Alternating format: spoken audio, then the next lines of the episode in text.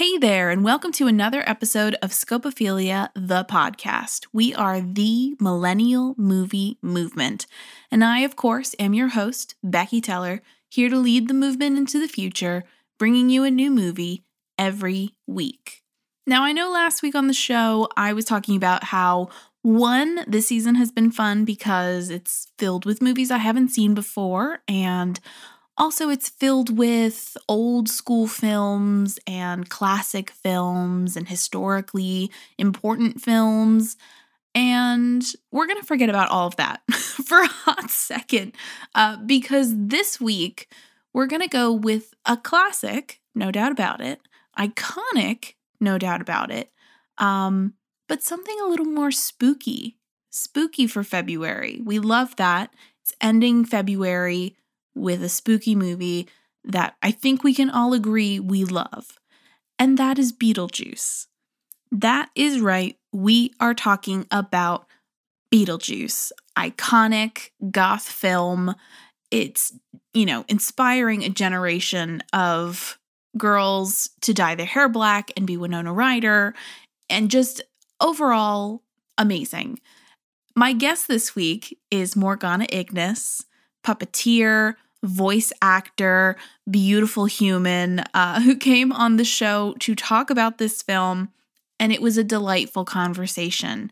I mean, there's so much to love about this film. It's it has a little stop motion, it has visual effects, um, prosthetic makeup, uh, amazing actors who you forget are in this film who have iconic careers now, and I mean, I could just go on and on and on and on and on about this film, but I'll just let you listen to the interview yourself. So, without further ado, my interview with Morgana Ignis about her favorite film, Beetlejuice.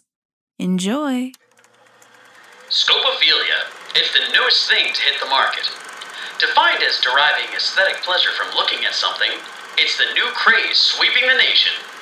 Taken in large doses, Side effects can include an addictive nature to have more film content.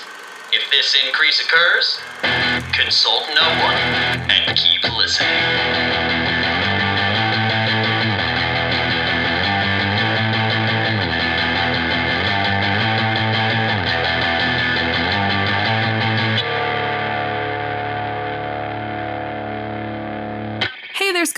Scopophiliacs, and welcome back to another episode of Scopophilia, the podcast.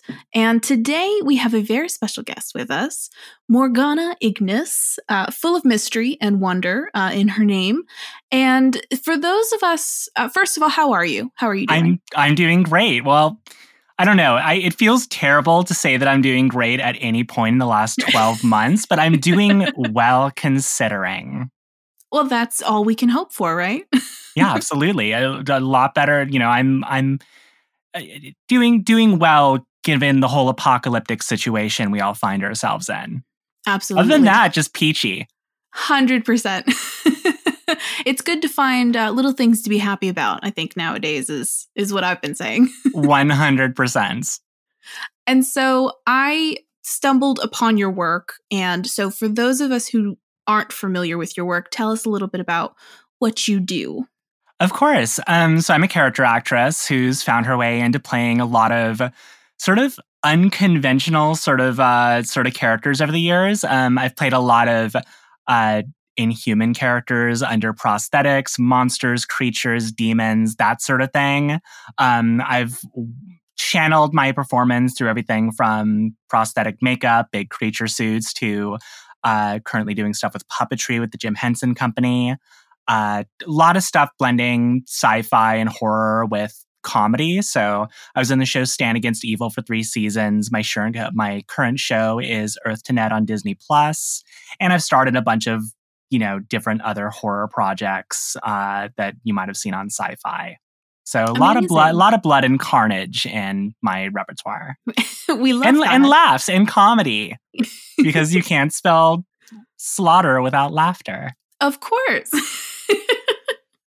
well, and I I stumbled upon your work um, because I was a fan of um, Christine McConnell's show on Netflix, and because you were in that as Edgar, correct? Yeah, I was I was uh the one inside the suit as Edgar. Right. So basically like wearing a big furry couch for uh for for a few months shooting that show. But it was an absolute blast. Um I, I made so many amazing friends on that who I continue to work with, including Christine, who's just one of the most wonderful, magical people I've ever had the privilege of meeting. And uh yeah, it's it it's it's you know, I'm staring at the poster for the show fondly on my wall right now. That's wonderful. And so I found you, I reached out, I said, Would you like to come on the show? You gracious enough to say yes. And I asked, you know, what movie is like your favorite or what you want to talk about. And you picked Beetlejuice. And I was super excited about it. I, I figured that might, if, if no one's done it yet, I figured you'd probably be into doing that one because you know, as I just said, you know, I'm staring at like the Christine McConnell poster next to a bunch of other posters in my mm-hmm. narcissistic kingdom that is my one bedroom apartment. Um, but the only poster on the wall that isn't connected to something I've done is Beetlejuice, which I think I've had this poster since I was 15 or 16 years old. I love that. And I mean, it kind of came as a shock to me that like nobody had picked the movie yet. And so when you said it, I was like, oh, thank goodness, like someone's doing Beetlejuice. Thank God. I feel I feel like a lot, you know, a lot of people when they get asked the question, they want to pick something that makes them feel like, you know, they're they're a they're a master's degree film school recipient yes. who has to talk about something that's been nominated for an Oscar, you know, some you know, some some fine Kubrick film or what have you, which I also love, but there's there's such a beautiful uniqueness to Beetlejuice that after seeing it probably over a hundred times, I'm still not sick of this bizarre, pure, chaotic, good movie. Like it's it's just every time I see it, I notice new things in it and notice you know just marvel at the brilliant, unbelievable chaos that this movie is. 100% absolutely took the words out of my mouth and i say that all the time. I think people have the the knee jerk reaction of oh i'm going to be talking about a movie it better be intellectual and i mean i think even though this movie is chaotic and kind of silly and um it almost borders on like feeling like a a B movie or something, but it is kind of intellectual too cuz like I turned on my critical eye when I was watching it this time and you know also having seen it, you know, 100 times or so. And I'm like, again, I'm still seeing new things in it, which is so funny for a movie from 1988 that I've seen 100 times. I mean, it is, I, I would say it's, it's a very definitively punk movie oh, because, oh, it, you know, as far as filmmaking goes, screenwriting goes, acting goes, casting goes, like all these things, it breaks so many rules. It is, it is pretty much peak Tim Burton at the time that he absolutely did not care about any corporate feedback to what he would do with a movie. He was he was just coming off of Pee Wee being a success, people really liking his his style of how he did things. And this is him having complete free reign. This is him basically almost like his, his, the first ideas that he has, you know, that comes to head in his his head, his first concepts. He just um, you know just it's going in there. It's it's being tossed into the movie, and that's why there are so many iconic visual moments in the film that that we just remember. And they don't even necessarily go together. That's the other thing. Like a lot of them you know they just seem like this very bizarre mesh of so many different random chaotic ideas that this this this guy had. Um but that's that's why I love it is because you know comparing it to other films it it does break so many rules that other people who want to think of themselves on like this higher academic level would be like, oh, you can't do that for a film. That doesn't work for this kind of film. And if it was anything else, I think if it was made by anybody else, it would be a very cliche sort of 80s spooky film. Agreed. I mean, and when I was doing some research, there was some uh like Wes Craven apparently was a first choice for director, and it's like that would have been a different movie than have. what we have. yeah, it it it, it really was. Um, you know, there was there was someone else who wrote the script for it but as far as the vision for the film it couldn't have it, it, would never have come out this way if it was done by anybody else people wouldn't have known how to blend the sort of campy horror aspects with the strange sense of humor he has um, the, the visual aspect is so unique to his style i i couldn't see it being done by anybody else and I mean, now you look at it and it's the style used in this film. Like it's the Tim Burton style now. It's become iconic, right? It has. He he's he that I think that's because because doing Pee Wee's Big Adventure, you know, he definitely added his own thing to it. But so many of that was Paul Reubens. Mm-hmm. So many of that mm-hmm. was already kind of established on Pee Wee's Playhouse. It already kind of you know he added his stuff into the mix, but Paul Reubens was definitely the creative force behind that this was the beginning of what would be the Tim Burton style that not only he would continue to use throughout his career, but so many other people would be inspired by and to create stuff off of. You know, there, there's a reason that you can still walk into any hot topic and there's still new Beetlejuice merchandise. Absolutely. Well, and just this past Halloween, they had uh, like a whole Beetlejuice line at Spirit Halloween because of course I went there uh, all of October and November 1st to pick it up. of course. of course. Um, my my close friend um, who runs uh, El Hoffer Designs is this wonderful clothing company. Uh, I modeled for her recently a bunch of her new designs, and one of the things she put out, which I had to have immediately, was she had created um, Lydia's spiderweb poncho from the Beetlejuice animated series which is so warm and so comfortable. And I've literally wanted since I was like four. Right. which is that. another bizarre thing. It was very bizarre that this extremely in like very inappropriate for children when you look at it film because it really is about this old perverted ghost right. trying to marry this young confused teenage daughter.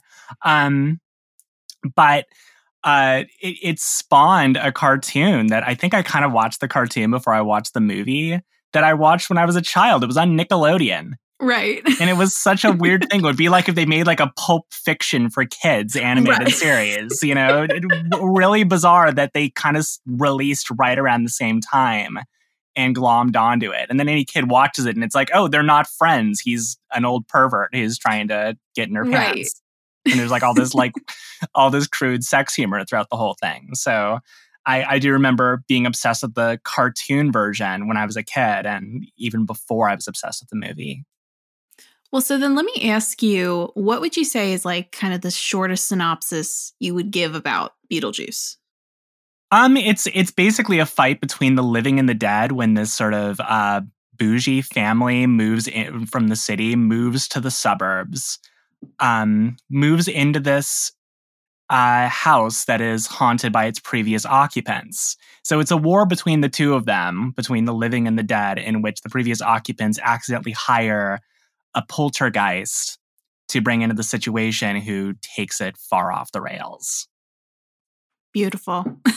Spot on. That was a terrible synopsis. I shouldn't write synopsis. That was awful. no, I think it was so good. so beautifully eloquent and streamlined. you came prepared with that, didn't you? You knew. Oh yeah, I have it written right on my palm right here. It's very sweaty, so I'm assuming that's what I wrote, but something. no, I mean I think that's true. I I think a, a good description is like there's a fight between this new living family and then this couple who they just want to live in their home by themselves. They don't really want to deal with the new couple. And then this family comes in and they're like, I'm going to rip the house apart and this, that, and the other. And, you know, we're going to do whatever we want. And they're like, no, please don't and, do and, that. And it's a, it's a hysterical perspective too, because let's face it, like the heroes are the Maitlands, of course, you know, the heroes are mm-hmm. uh, Alec, you know, Alec Baldwin, Catherine O'Hara. Um, but they're not the ones that the core audience would usually go for. I mean, mm-hmm. the the goth idol of uh, of, of the movie is Catherine is is Catherine O'Hara. Um, you mean Winona Ryder? Well, yeah, Win- Winona Ryder is like their daughter. That's the one you want, you know, oh, Winona yes. Ryder, and yes. the, the couple that they're fighting against. Obviously, Winona Ryder in that film is is absolutely I mean, she inspired an entire generation with the style that she she had inhabited. Absolutely. Like there are still young kids today who are mimicking the style that Winona created in that. And sorry, I said Mhm. I said Catherine O'Hara is the main Geena Davis, obviously. Oh, yes, Alec, Alec, yes, Alec yes. Baldwin, Geena Davis is the Maitlands. um, but you know, uh, Tim Burton directing this and making the Maitlands the good guys when they're sort of like the normal white bread rural Yeah. couple, and then in come the Goths. In come like the city goths that like with their like bizarre dark style and extreme artist mother and small gothy daughter um, it, it's an interesting kind of direction to go in for somebody who's clearly way more like the Deetzes than the Maitlands to Mm. uh, to to be directing the film in that way. But I think it, it, it turned out well. It turned out well because the the uh, the Deetzes become these lovable villains. Yeah. Like technically, they technically they're the you know they're the the bad guys in the film that are that they're fighting against, even though there's you know the compromise at the end Mhm. but they turn into these really fun sort of counter counter villain to to the main characters in the film.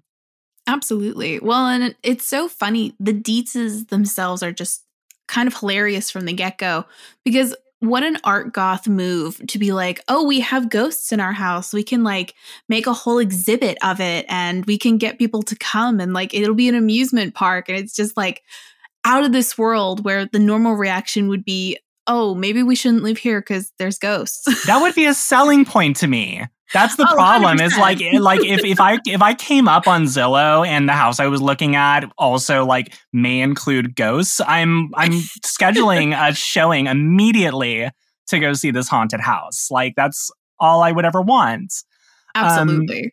you know, the Maitlands aren't too bad. I think I think Beetlejuice is definitely more of like somebody you you know you might hang out with, but I don't think you'd want to live with them.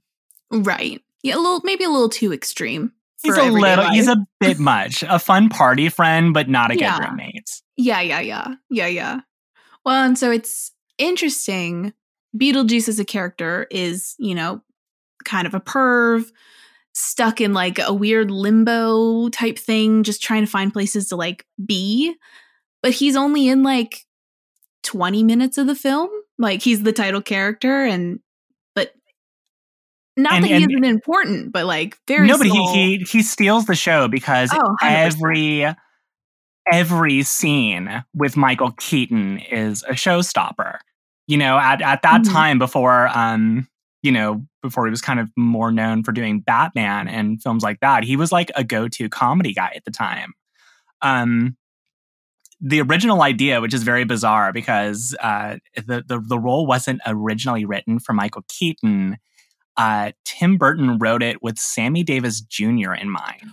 right. That was that was like when he was right when he was thinking about Beetlejuice and planning these stages. He was thinking Sammy Davis Jr., which is just again going you know, thinking about that you know what that movie would have been in if you know Sammy Right. Davis Jr. was an a- living actor at the time. Mhm. Um, but you know the the the character, the the amazing comedic character actor that Michael Keaton is, you could have him on for four seconds and make an iconic moment out of that. And and it's it's so clear that so much of the performance came from him.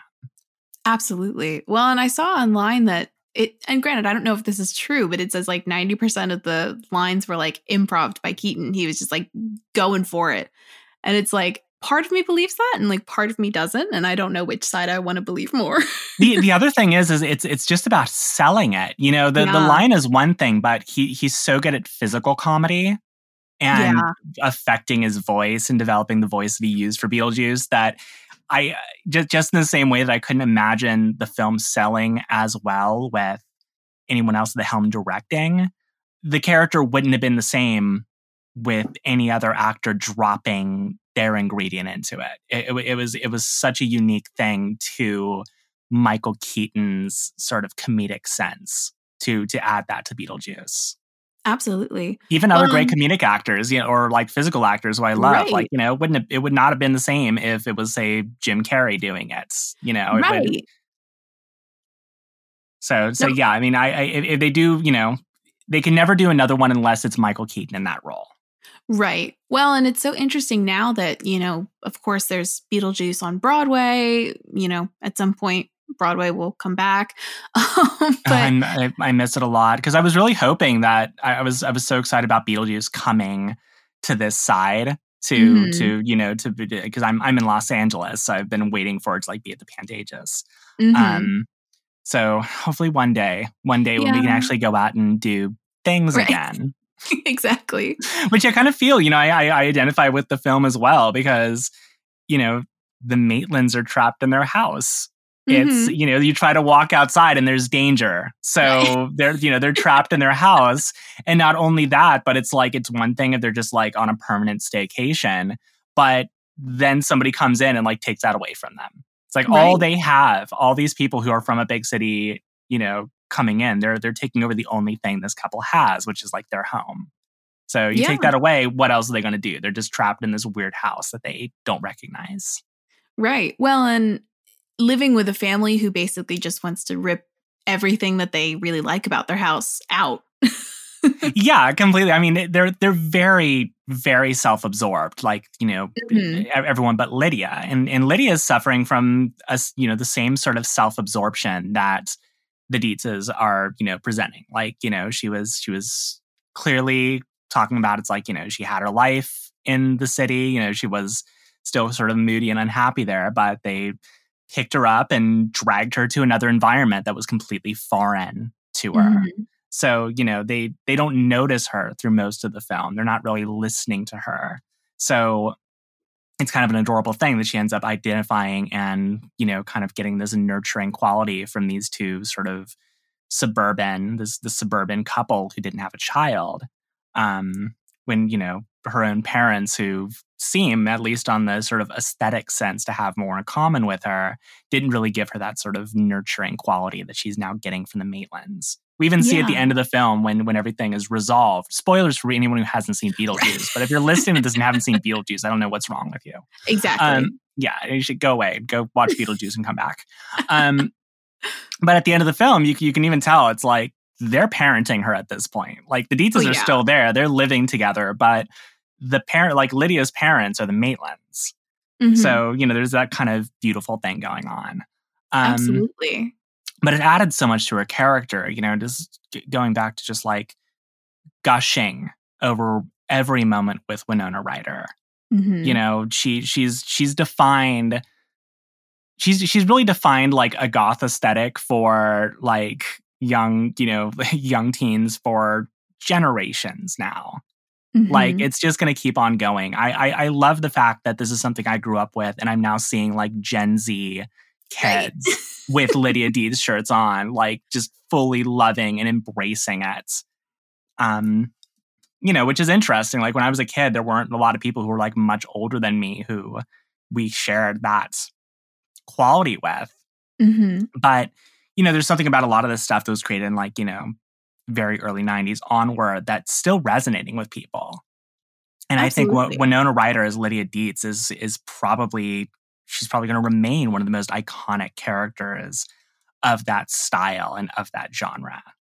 Absolutely. Well, and I think she because you kind of have mm, brain um let me get my brain together because you kind of have like the Mount Rushmore of spooky ladies, which is like Morticia Addams, uh, Lily Munster, Elvira, Vam- um, Vampira. Like those are kind of like the spooky women, I think.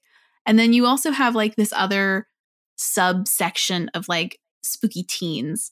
Which yeah, which which like, is like Lydia. her and you know, at the same time, it's like, you know, Winona Ryder and Christina Ricci were like yeah. making both Wednesday Addams and Lydia Deetz famous. So iconic. The style, and I'm still guilty of it. A lot of my clothing is still very reminiscent right. of, you know, the stuff that I wanted to wear that Lydia wore. So my mm-hmm. closet's still very, very Lydia Deetz esque.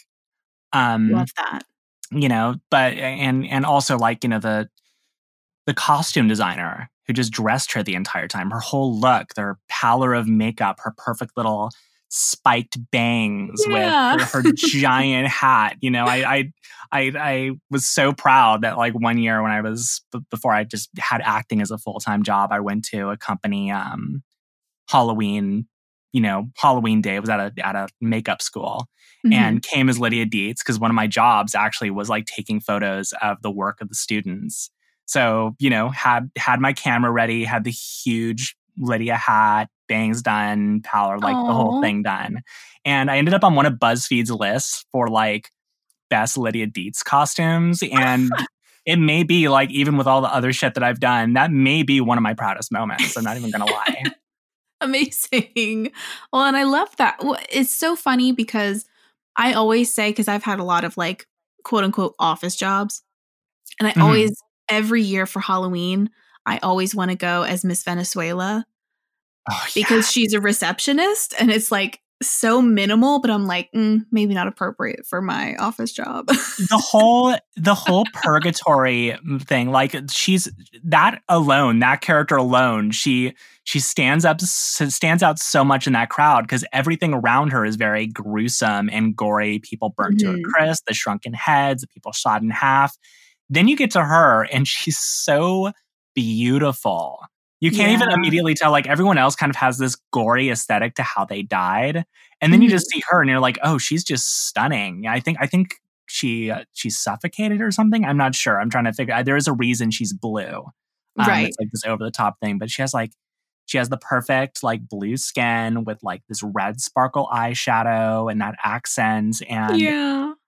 everything he tried to fit so much into that scene i, I love even when um the maitlands are with juno in her office Yes. like out the window there's just like a random guy in 3d glasses sitting next to a plastic skeleton for no reason right. like just staring at absolutely nothing it's just like he just thought it's like oh we need more people to fill this space here i'll we'll, we'll, we'll paint you with this like reflective paint and stick you next to this orange glow in the dark skeleton and that was that was their shot right. um, you know, it, it it's it's so fun to go through that, and it's so a set that I wish I could walk onto. Oh my gosh, that whole afterlife like waiting room, hallway, office, like that just that whole set is so like it's iconic Tim Burton-y, it's German expressionist, it's just fun, fun housey, like It's also just just, kinda- like the the entire thing is one weird joke too, because Yeah. um, uh, later on in the film, like the joke is made that if you commit suicide, you become a public a servant. civil servant. yeah, a civil servant. It's like this this weird this weird thing that's just like was that the entire reason for that scene was so you can tell the this one suicide joke like a half hour later. Well, and I love that because it's Otho says it, and then you have Miss Venezuela who she cuts her wrists. Mm, And oh, then that's you right. have- yeah, it was blood loss. That's why she was blue. And so you have her, and it's like, it's kind of like a joke, like, oh, how do you think I got here, or something like that. And then, but you also have the guy who like is flat as a pancake, and it's like, okay, did he run into traffic? Is that like, was that his suicide? And I'm Then- I'm gonna I'm gonna guess as much because they're because he's he's being sent around on like the conveyor belt like at a at a laundromat and you see other people who are hanging by nooses. right, So these people hanging by nooses are literally on this conveyor belt of laundry, like passing passing papers around, which right. is very dark. Like for some reason, one of the most disturbing things is just some random person hanging on a noose swinging around. You know, Right. And then you get to Juno, who she's got that huge gash on her neck. And I remember watching it like the first couple times being like, oh, I bet like maybe she got in with the wrong people and they murdered her. But with the logic of if you commit civ- suicide, you become a civil servant, that means she did it to herself. well, you know what I think it what I think it actually was, which I think is is kind of brilliant if you went through this. mm-hmm. They considered sti- uh, smoking to be suicide. ah. because basically like it's kind of it, it kind of feels like especially with the slit you know the slit in her throat and everything Mhm. like that i'm not sure if it was like i don't know that was like maybe she died of surgery or something but they make a Mm. big deal out of like her appearance having to do with smoking because there's that Mhm. beautiful practical effects gag of when she smokes the smoke comes out of her neck Yeah. which I also didn't realize like until someone pointed it out to me. But the same actress who plays um plays Juno was also the grandmother in Mars Attacks, and I didn't realize this until like it was pointed out to me. oh my gosh. Yeah. yeah. So it's like, yeah, I, I, I'm like, I knew I recognized her from something else. But yeah, Tim Burton ended up using that same actress later on for her like last role as the Oh. grandmother who was like listening to like the bad yodeling music. She's great. Yeah, I loved her performance in that. Absolutely. Well, just like, and I, I was watching it the um yesterday or no, the other day. Time is meaningless. It's fine. There's there's no such thing as time, no such thing as Right. days. It is, as far as I'm concerned, it is currently February 302nd, uh, 22nd or something. Right. Still refuse to believe that it's even past 2020. no, exactly. I was so I was watching it and like even her interaction with like the football team, which I don't know why it totally left my mind that the football team was like a recurring joke in the movie, but I was like, oh. Because they're because they're like lost and they can't figure yeah they can't figure it out.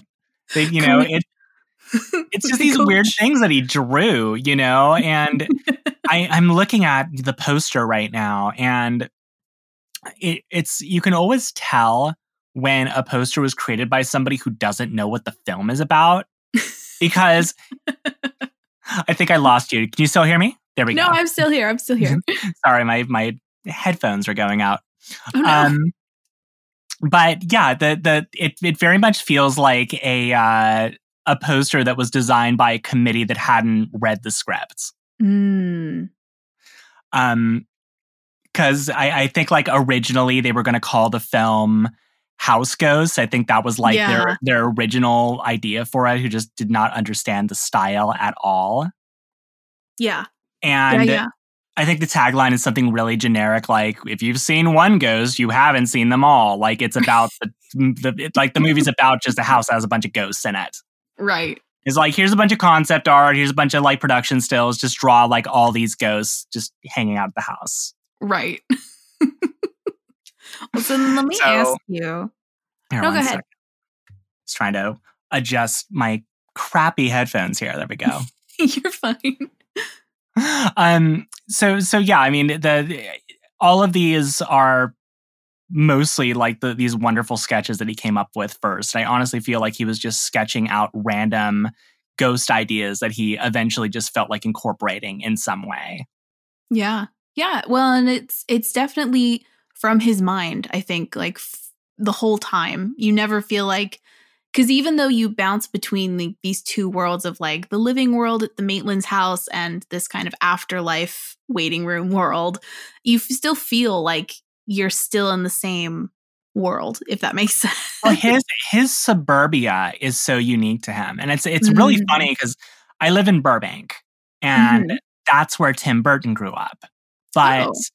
When he grew up here it was very different if you if you've seen frankenweenie Mhm. um frankenweenie's location is burbank when he lived here it's it's Okay. very very suburban very boring milk toast you know suburbia but it has been it, it- it's essentially been taken over by the Deetzes because this is where all the animators live. This is where all the creatives live.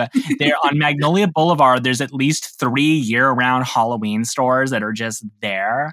Um, vintage, yeah, vintage fashions everywhere. So essentially, you know, he he kind of he kind of morphed it in a way because so much of his suburban nightmare is reflected in in his films you know, in in Beetlejuice and Edward Scissorhands.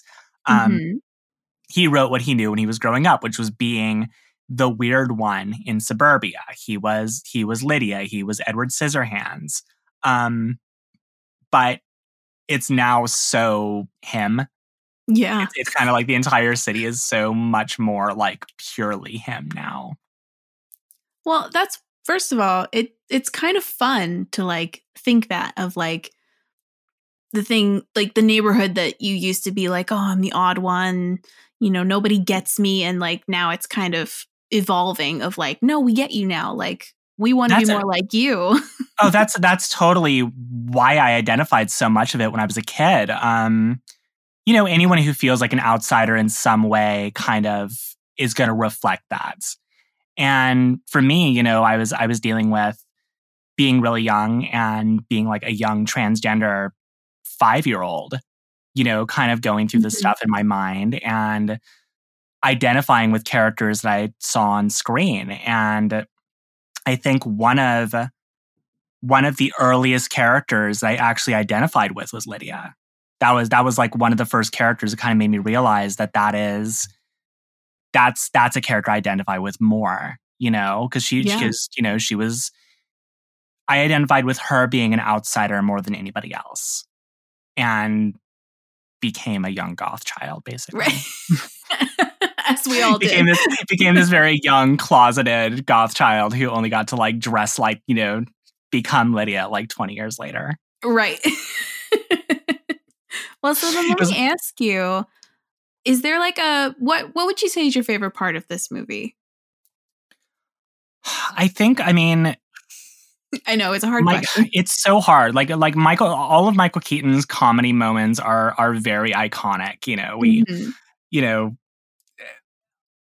we would you know we me and my friends throw lines to each other all the time um lydia's you know my whole my you know my whole life is a dark room one Yeah. big dark room um you know that comes up more than it should in conversations which i should probably talk to my therapist about why that continues to be so funny to me right. um, but also just random lines like Beetlejuice, like going nice fucking model before he like grabs his junk. You know, there's there's there's just all these all these different moments. Um, obviously, like the musical, nu- the Calypso musical number. I saw some ghosts.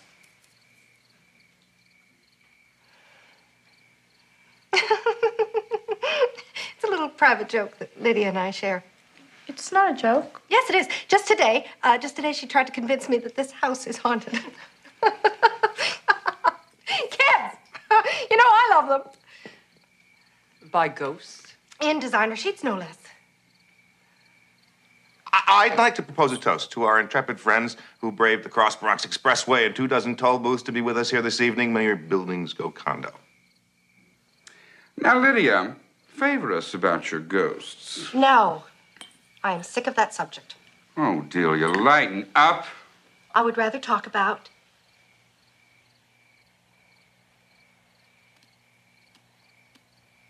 It's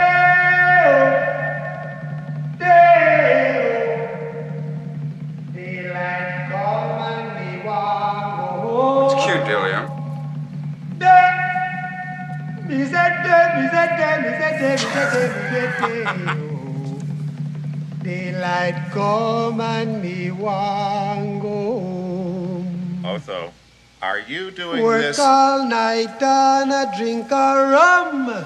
Daylight come and Of course. is incredible. It's it's still you know amazing to watch that and just watch the chaos that ensues from that. You know, again, Catherine Mhm. O'Hara is also an amazing physical character actress. So Oh she sells every moment of that.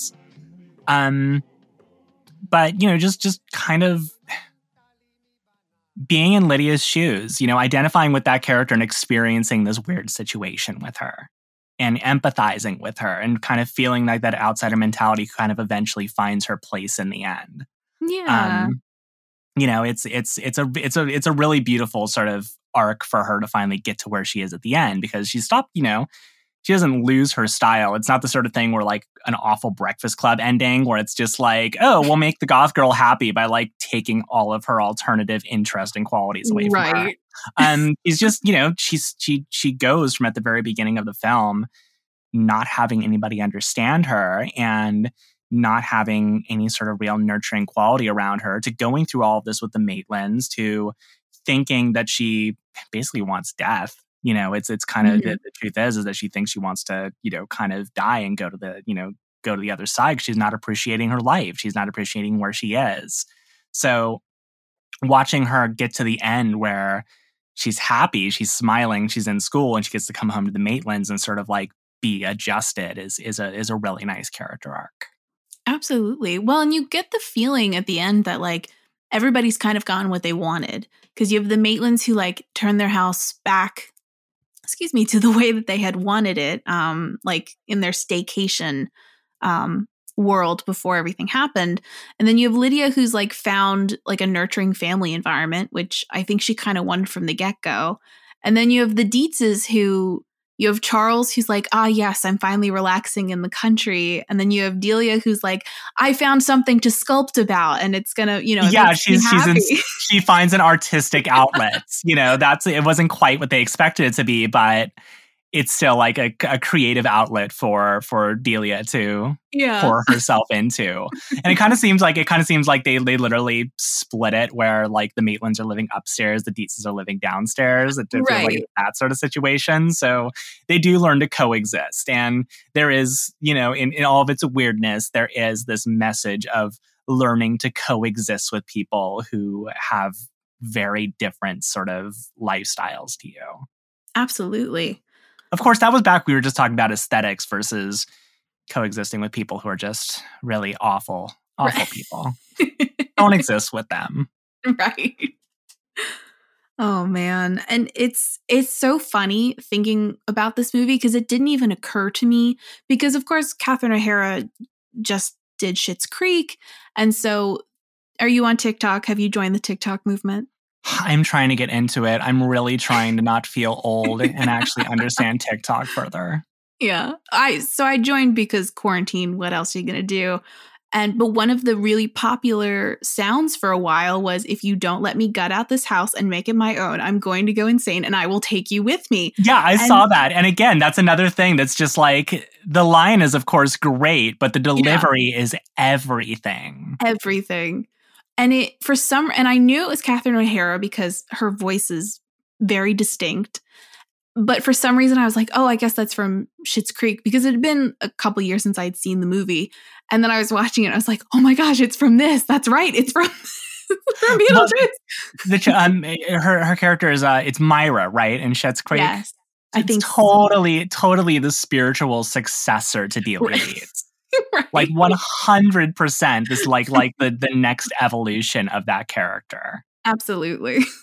You know, with her with her weird artistic sense and whatever Mhm. accent Catherine O'Hara invented for that character to have, which is from absolutely nowhere. Um, so you know, it's it's beautiful what some of these amazing performers are able to do with their characters because that's good. You know, the the the thing the the fun thing about acting really is that you know the character is really only 70% on the page and then the rest of it is whatever ingredients you're personally bringing into it which is you know the difference between somebody who is equally as good an actor or actress taking on the role you know what would make that difference and Yeah. it's really fun when that ingredient really shines Mhm. um, you know, it's it's the same with Winona Ryder. You know, Winona has this energy to her that she carried on to different types of characters. You know, she has this the, the same sort of unique aura to her in Edward Scissorhands as well that she did a few years earlier. But there is this um innocent outsider, you know, Mhm. innocent, interesting outsider to her. You know, the uh, uh, sort of energy to her that she pulls off so well. Absolutely. And she just has that like I mm, I want to say like cool look about her. But I don't think that's quite what I mean. Like there's just something about her presence that you're like, ooh, what is well, she it's certainly how she carries it. You know, it, it's how she Yeah. carries everything. Even when, from from the moment she she's first seen, um, she's just enveloped in black. She's just Mhm. enveloped in this black costume with the big hat and the veil and everything. And there's kind of a way that she wears it where she's kind of become darkness. Yeah. She's she's literally she's literally like this walking darkness. Um and and even like the iconic practically quinceanera dress that they put her in for the wedding. Like this is over the top red dress that they stick her in. Um Yeah. there's there's a way that she wears it that that would that dress would look very different than anybody else. You know, because Oh, it's, it's a red it's a red party dress, but her energy sells it. You know, when you when you put somebody who's like this young goth teen idol in something like that, it changes the energy of the costume. Absolutely. Well, and you think about it because, like, I think it was um, Alyssa Milano was also up for the role, and again, it would be such a different film because Alyssa Milano's energy is so much different than Winona Ryder's. And I Yeah, I, com- completely. And I and she was kind of an unknown it. at that point. It was um yeah. she had done was Heathers before or after Beetlejuice? It feels like it was after because she feels younger in Beetlejuice. I think it was after Beetlejuice. I want to say it was 89 because because the same because the same actor who played Otho was also in that, so it, it kind of felt like they were they were getting cast alongside from somebody who really liked Beetlejuice. Yeah. Um, but she has the same sort of thing there. You know, it's just there Mhm. there there is there is a uh, specific energy to her that I don't think any other actress would have been able to fill that role. True. Well, and also I love and I noticed it this time. She comes in the house and she like looks around. She takes one look at a big old spider web and she's like, I could live here. Like that's it. Yeah, I love it. I absolutely love it. And it and it's interesting because like the blend of her is kind of coming off of like one kind of iconic goth style into another Mhm. one. Um so you know we're we're coming right off of the 80s. We're coming right off Mhm. of off of like, you know, the sort of death rock, white makeup, big black hair pallor into sort of an entirely new thing for like a 90s aesthetic you know it, it, it, it's one that one that very much got carried over into like a lot of riot girl music at the time and this you know the sort of alternative you know female rock singers were sort of adopting this new look Yeah. um which is why you know that it's it was just that period it was just the, the 80s ending and going into um the alternative rock grunge sort of era that that Mhm. goth evolved into Yes. Yes, alternative history. it is yeah i mean it's it is this sort of all you know it is an interesting evolution that you can kind of see as they went through there you know the yeah. the, the the goth kids looked very different before Winona Ryder sort of showed up in Beetlejuice. That that aesthetic kind of started changing things, and it, it kind of continued along that route. Absolutely. Absolutely. uh and she's I mean, granted you can just go on and on about the writing in this film because it's like it's just kind of peppered with these really amazing one-liners just throughout. Like of course, you have the iconic I myself am strange and unusual. Oh yeah, of course, yeah. Which I have um I uh, one of my my mini masks. Uh, Ah. Joanne's Joanne's Fabrics released like a bunch of Halloween stuff like they usually do, and they released Mhm. a Lydia pattern that is like the silhouette of Lydia with like green writing saying "I myself am strange and unusual." So I, I- had to I have, I had to have it. I had to have it.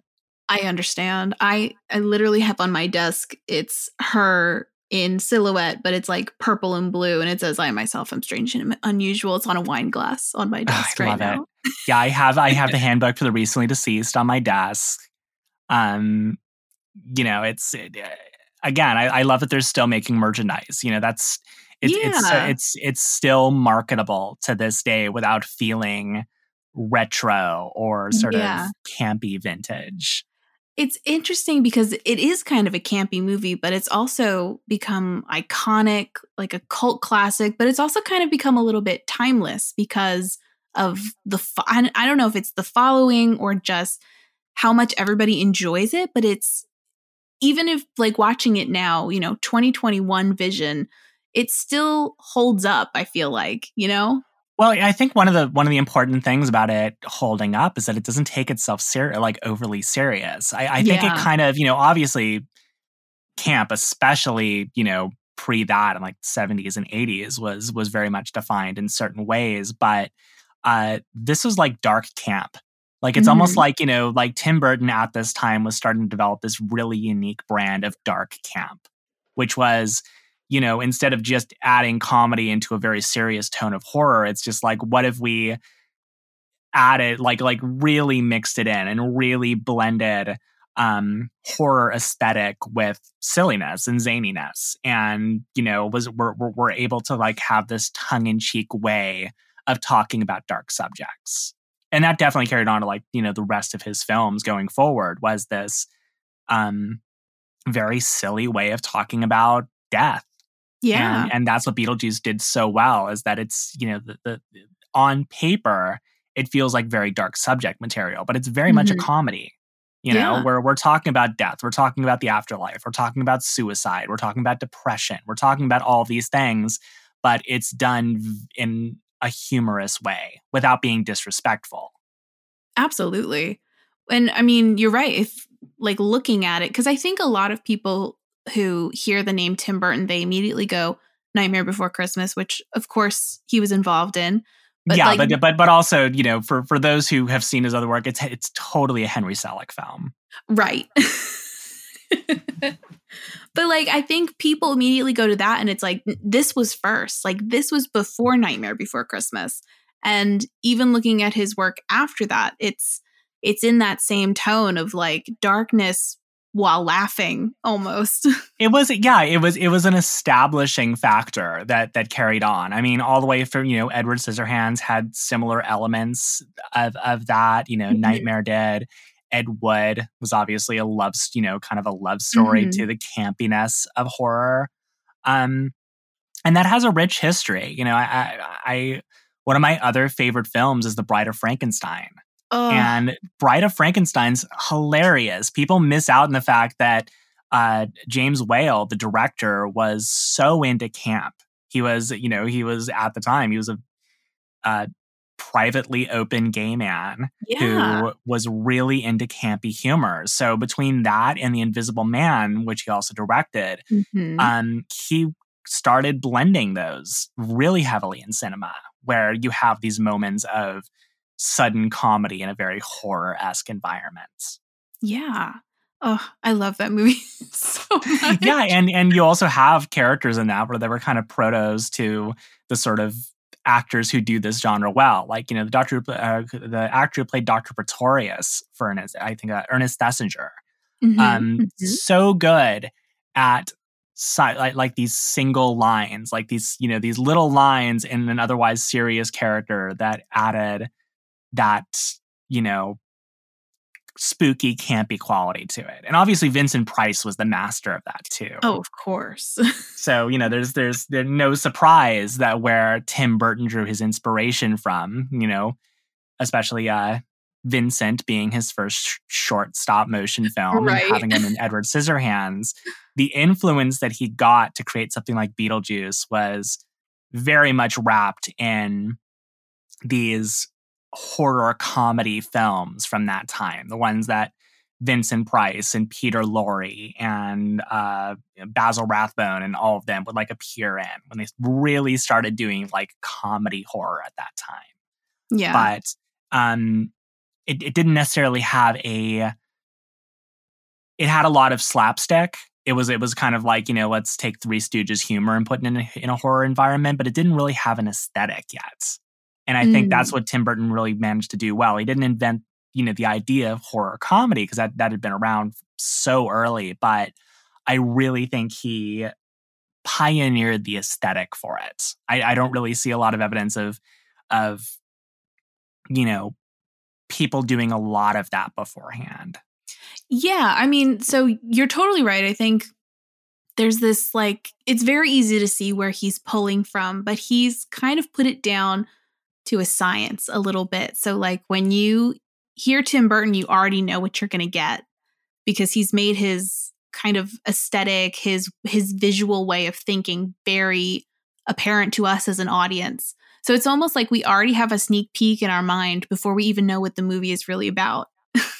Oh, totally. And, and and unfortunately, I think like the the unfortunate thing is, I think he's gotten to the point today where instead of making Tim Burton films, he's making Tim Burton films, where he's a little Mm. bit he's a little too aware of what the style is and what's marketable. Mhm. Um, where instead of him creating something that just will take off with that audience, I feel like he has producers who are just like, no, make it more Tim Burton right. you know make it Yeah. make it more like this instead of just kind of letting him do his thing like i feel like now at the time the money people had no idea what to do with him Right. so so they were kind of yeah I'm, I'm- sure they were just sweating and like how are we ever going to market this how are we going to create merchandise and sell action figures for this which i totally had i had a beetlejuice action figure it was awesome Yes. um it was i think it was specifically the one where he turns uh his head turns into the carousel I remember they had. Oh. I remember it had the little wheel on the back that you could turn to like make it spin around and stuff. um, but but now I, I I feel like you know they realize there's a lot of money to be milked from the goth community. Oh there's a my lot god. of money to be milked from spooky kids. So Absolutely. they're they're looking instead of just kind of letting him do his thing. It, it definitely feels a little bit more like there's a committee trying to recreate this and trying to catch lightning in a bottle a little bit more. Yeah, I mean, I think you're right. And I mean, it's so interesting because, like, one of the things I read was that this film had a budget of 1 million, which sounds like a lot if you don't know, like, the industry. Anything like that's that. yeah, that's like nothing. That's Right. nothing for this. Yeah, because you think about a Marvel movie that's like, what, $400 billion? Yeah, some some so, you know the, the more more than the GDP of most second world Right. nations. Yeah. so you have this movie, which one is amazing to watch because you have stop motion, you have prosthetics, you have practical effects, like all of these like kind of nitty gritty early Hollywood um, ways of going about things on a very small budget for movies. And, but it's just done so elegantly and, and wonderfully that you you get totally immersed like very quickly. It took so much creativity to pull all of that off because it's definitely a film in which almost everything had to be made. Yeah. You know, it's it's one thing to shoot like kind of a slice of life film where it's like it all takes place in a house we have, you know, a house you rent, it's easy to pick up props and set dressing for it, but Mhm. everything in this film had to be created. Um, Yeah. everything had to be built special for this. It wasn't the sort of thing where you can necessarily go to a prop house with and just start marking things that were available. Um, right. The the the costuming, which I believe was it Vivienne Westwood who was actually doing the costuming for it, feels it feels like it was. It might have Um, been. Uh, but you know the the the costuming was obviously extremely unique to these characters. Um, the makeup, which was uh, you know head headed by Ve Neill, I mean that Mhm. took a lot of work just for Ve to create these iconic looks. Um, it's it's amazing that they managed to pull it like that. But you know when you get that creative, you you find a lot of ways to uh, make stuff for nothing. I, Yeah. I, I I feel like a lot of us during this whole quarantine period have definitely learned how to stretch our creative muscles to their breaking point off of like, you know, we work with what we have Mhm. to to not go insane. So um I, I feel like he definitely had a lot of ideas on how to get this stuff done in, you know, the least expensive way. And that's why I was, you know, remarking of like, you know, the, the looking out the window in Juno's office and seeing stuff like that. I'm like, yeah, that to create that weird visual, that's like a three dollar plastic skeleton that they painted orange. Right. With a with a black with a black light. But then you also have scenes where like Geena Davis is like, look in the mirror, and he's like, what? And she's like, you can't see us. And there's that horse that she's like doing in the mirror. That's it's not like post production. It's like they figured out how to do that on set. It's it's the yeah the wonderful world of practical effects, which Ah. obviously you know my my whole career has been very and you know it's it's it's been very involved with practical effects and my deep love and appreciation for practical effects, and that's why you know I, I miss the fact that it's going to be so rare for me to walk on a set like that again because normally it would just be all CG. It'd just be like it'll be a green screen and they'll like fill in the blanks later. Um, so you know the the beauty of being able to perform with something that you can actually see in front of you that's actually tangible actually having it in the camera and knowing that you know the raws will have to be played with like anything else but you have your shots Mhm. you know it's it's not just one element that you have to wait on um Yeah. the stop motion bits are so beautifully done Oh my and God. ev- even for the time even with you know watching it like yeah the the comping is a bit clunky compared to what we have now but but there's a charm to it there's such a charm to watching the clay sandworm go through the ceiling and like Yeah. eat Beetlejuice with a human actor riding on top of them and everything, you know. Absolutely. And it, I mean, it's true. We can look back now, you know, 2021 again, we can look back and be like, "Hmm, this could be cleaner.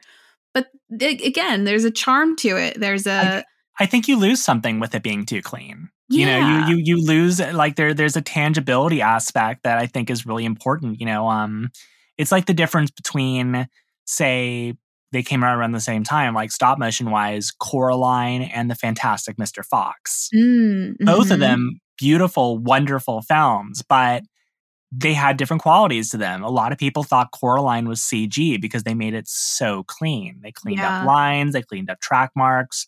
Whereas Fantastic Mr. Fox, you saw the fur on the characters shudder as they were being animated. You know, when right. When you know the car has exhaust coming out the back of it, you know that that's cotton. You can tell that that's like dyed gray cotton on a wire that comes out of it. And Right. there's there's a there there is a quality to that that never gets old and it never it never ages like when it's a Mm. handmade quality like that versus you know cg that we would see from 25 years ago that looks terrible now and pretty much ruins a film right. um you know the the the the effect that that stop motion animation from beetlejuice had then in 2021 resonates the same way Absolutely. it, it, it's completely timeless for what it is.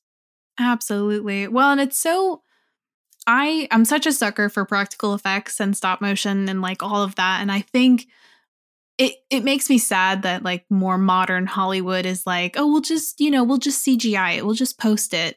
And it it just makes me sad because like I so I have a friend who does um practical effects makeup and he was like there's just something about being able to see it. Like you look at it on screen and you're like, "I know that's a real thing that somebody made." And like whether it looks cheesy or not is not the point. I know that it's there. Whereas when you see something CGI, your brain goes, okay, this was generated after the fact. You know what I mean? It, it's it, there's a whole other magic to it. Mhm. Um, when I started learning about effects, uh, going to Disneyland the first time was a completely different thing because I've written the Haunted Mansion a million times, and I've already been tricked by it. You know, I've already I've already taken in like the the the you know the illusions of it so many times that I know them. But going through it again and now knowing how they created it, how Mhm. they do a Pepper's ghost effect in real time, what these animatronics look like underneath the shell, and how they're making them work all day, every day Mhm. there is an extra magic to that too. And I, I think that's the same with uh, watching the things in Beetlejuice and seeing, you know, the furniture come to life when when Delia's uh, furniture becomes possessed and starts crawling around, or um, seeing the miniature work and seeing like the stop motion fly that Beetlejuice wrestles down. like all these all these little moments um, become even more special when you realize the handmade quality that went into it. That somebody was working with these small miniatures to create them and individually pushing them one frame at a time, which I used to do. I, I worked in stop motion, I've been an animator before. So I know how long that takes, I know how much effort that takes. yeah. So it, it's a whole other level of appreciation on top of the end results. Hundred percent. Because I mean, even in the you know Day-O scene at the dinner table, you have the shrimp who come up and like grab their faces, and like looking at it now as an adult, I'm like, it it looks like a hand because it's probably a glove with shrimp on it grabbing. Yeah, it, it totally is, but I love that. I love that, you know, it's it's such a great moment when you watch it again and realize that there's a bunch Yeah. of people with their hands and gloves and bowls underneath that are grabbing the actors' faces and tossing them back. You know, it's uh, it's it's beautiful. It's so beautiful to to be able to appreciate that stuff in in that way. Um, Absolutely. You know, I I I'll never forget the visuals of the Maitlands pulling their faces to you Oh. know when when they when they do the whole thing when Mhm. it goes to you know when when Barbara when when it goes to Geena Davis like flicking her eyes away uh-huh. and and doing that it's it's such an amazing moment. Absolutely. It also makes it also makes absolutely zero sense because all of a sudden he has eyeballs on all of his fingers and everything and like you know it but but just to get to that point but that scene where it switches from her live action face to the clay Geena Davis face as she's doing these effects it's mm-hmm. so cool. Absolutely.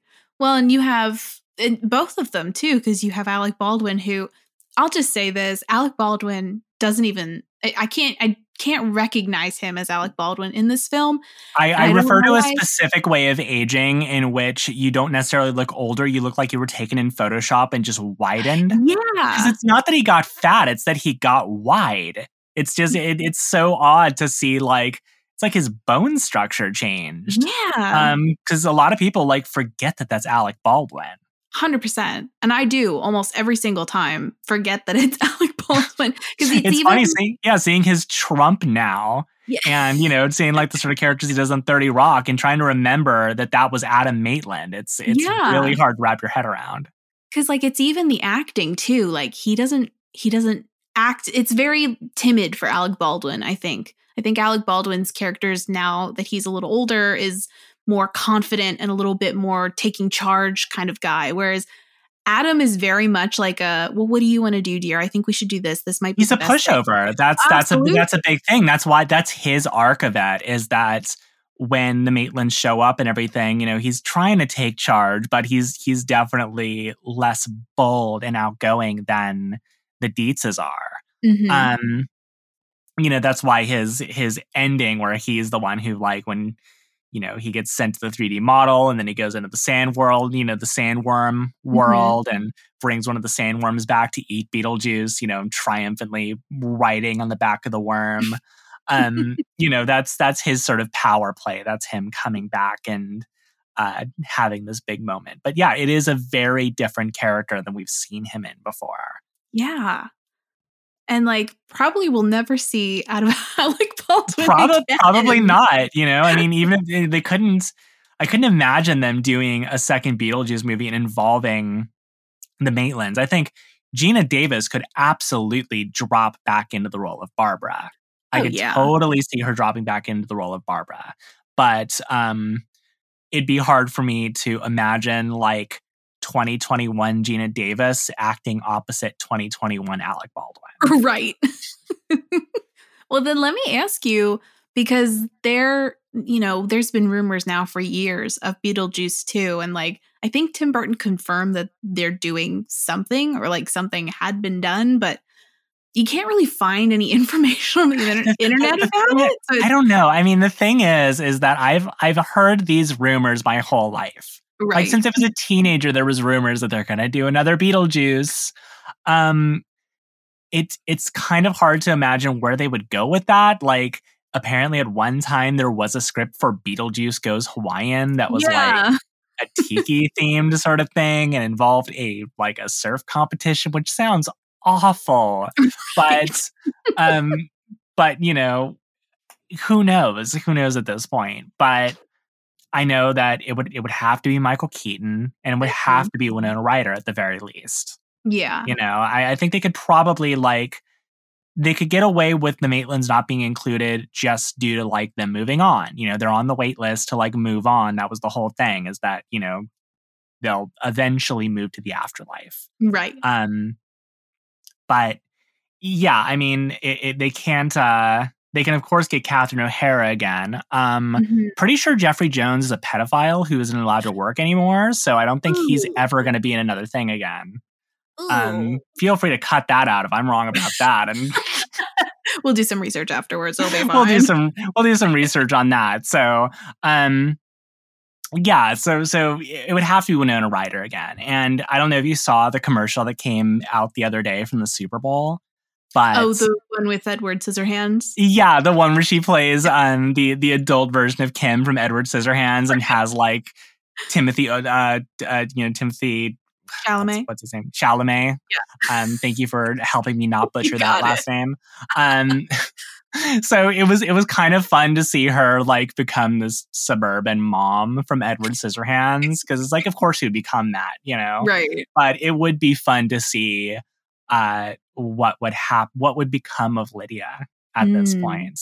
Because I, I so love watching Winona Ryder and things nowadays. You know, she's so good in Stranger Things. Oh my gosh. you know it's it's fun to watch um performers you like kind of throughout the decades it's like okay they're too old to play this sort of role anymore but now they're the right age to play this sort of role Right. so it is going to be it would be fun to see like what this child who literally was raised by ghosts Yeah. for until her adulthood and has this aesthetic like you know her biological parents are both total weirdos and she was raised by the maitlands like what would she end up as as an adult So if Beetlejuice 2 were a thing and Michael Keaton and Winona Ryder were like, yeah, sign me up, we're in, would you go see it?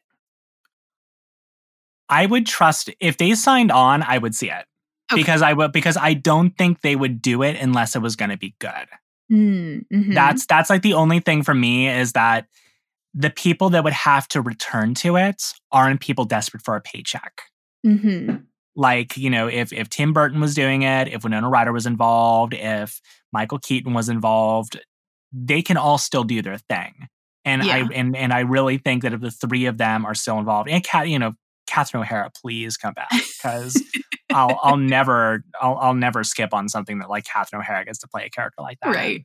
um but you know i would trust it. I would trust it just because they don't have to do it. They're not they're they're, they're not like these these you know actors and directors who haven't had something since then and they're like we're bringing it back you know? We're trying to get our like second win you know they can do anything if they're choosing to do this i have to believe there's going to be some good in it Agreed. Yeah, agreed. I think if it's just one of those like iconic films that like if you're going to do it again, you have to do it right, you know? Yeah, completely. And I think that's why they've said in interviews too, like I because I've seen it, it's like it's alive, it's dead, it's alive, it's dead. It's you know, it's like I'm I'm in, I'm only in if they're in. Well, I'm only in if they're in. And Right. you know, it, it it's gone on like that for a while now. Um so, you know, I I I don't know where it could possibly be at this point. Like at this point in time where where where, you know, where it is in the pipeline Yeah. but you know i i would love to see more of those performers doing those sort of characters Yeah. And maybe, I mean, and it doesn't even need to be necessarily Beetlejuice. I think we would just enjoy seeing them doing dark humor, spooky movies in general. oh completely. Um you know i i again i love i you know winona ryder's hilarious in stranger things for different reasons. She still gives a very over the top performance in that as as the mother in stranger things. Um so she's a lot of fun to watch. Uh michael keaton you know he's still got great comedic chops and i i think there's there's rumor that he's going to be doing batman again and Oh. flash in some way like they're they haven't confirmed what it is i'm hoping it's batman uh batman beyond or something which would be amazing but Hmm. there are talks that he's going to play Batman again.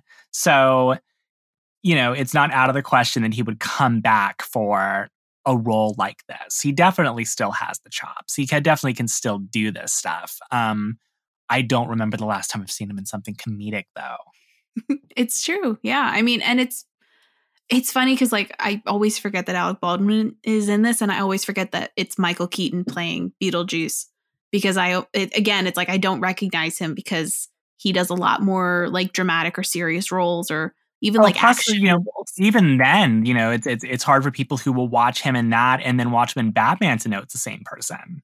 Yeah. Just because yeah, I mean that makeup is so good. You know, the Oh Beetlejuice God. makeup again, it's another iconic look.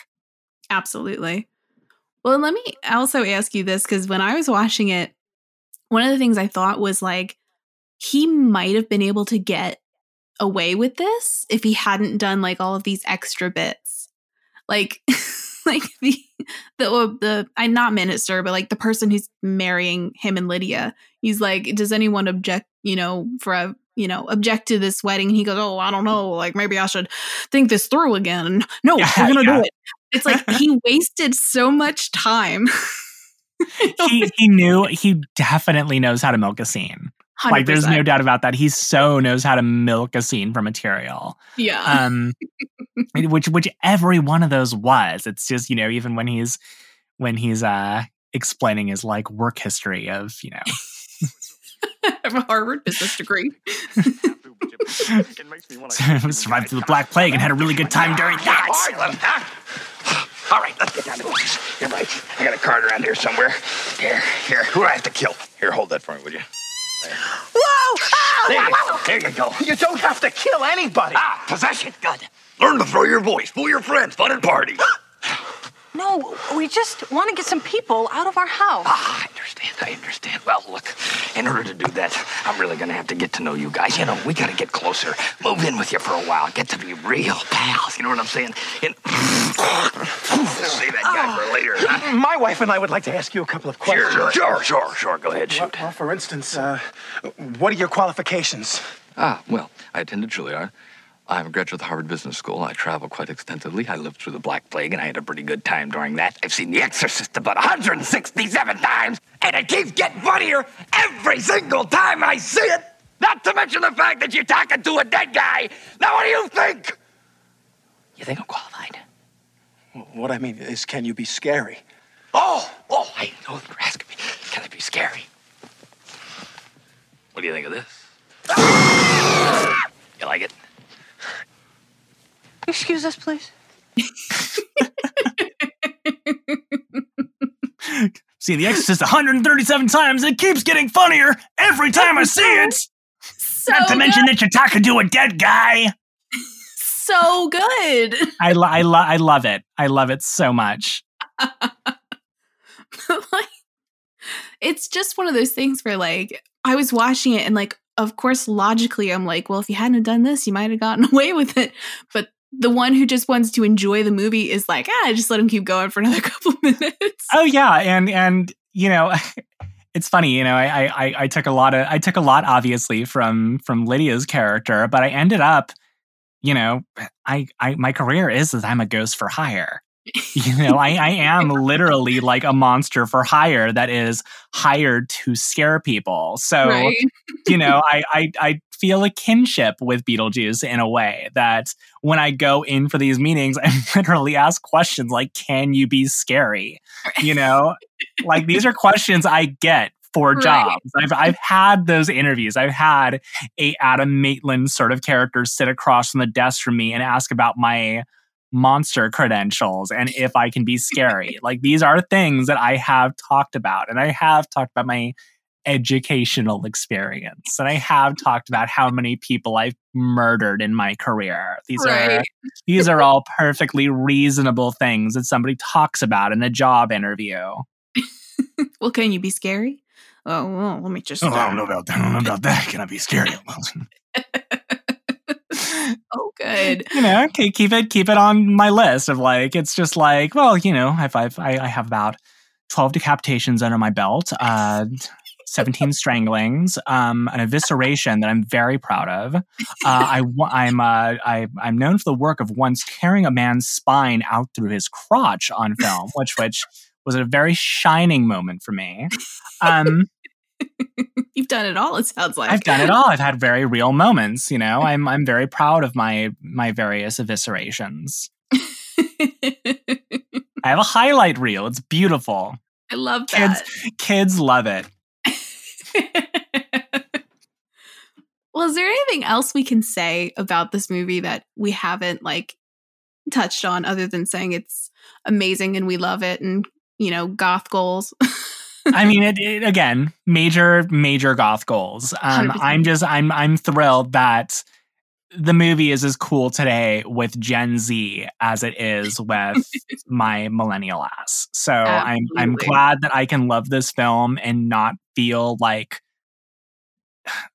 old.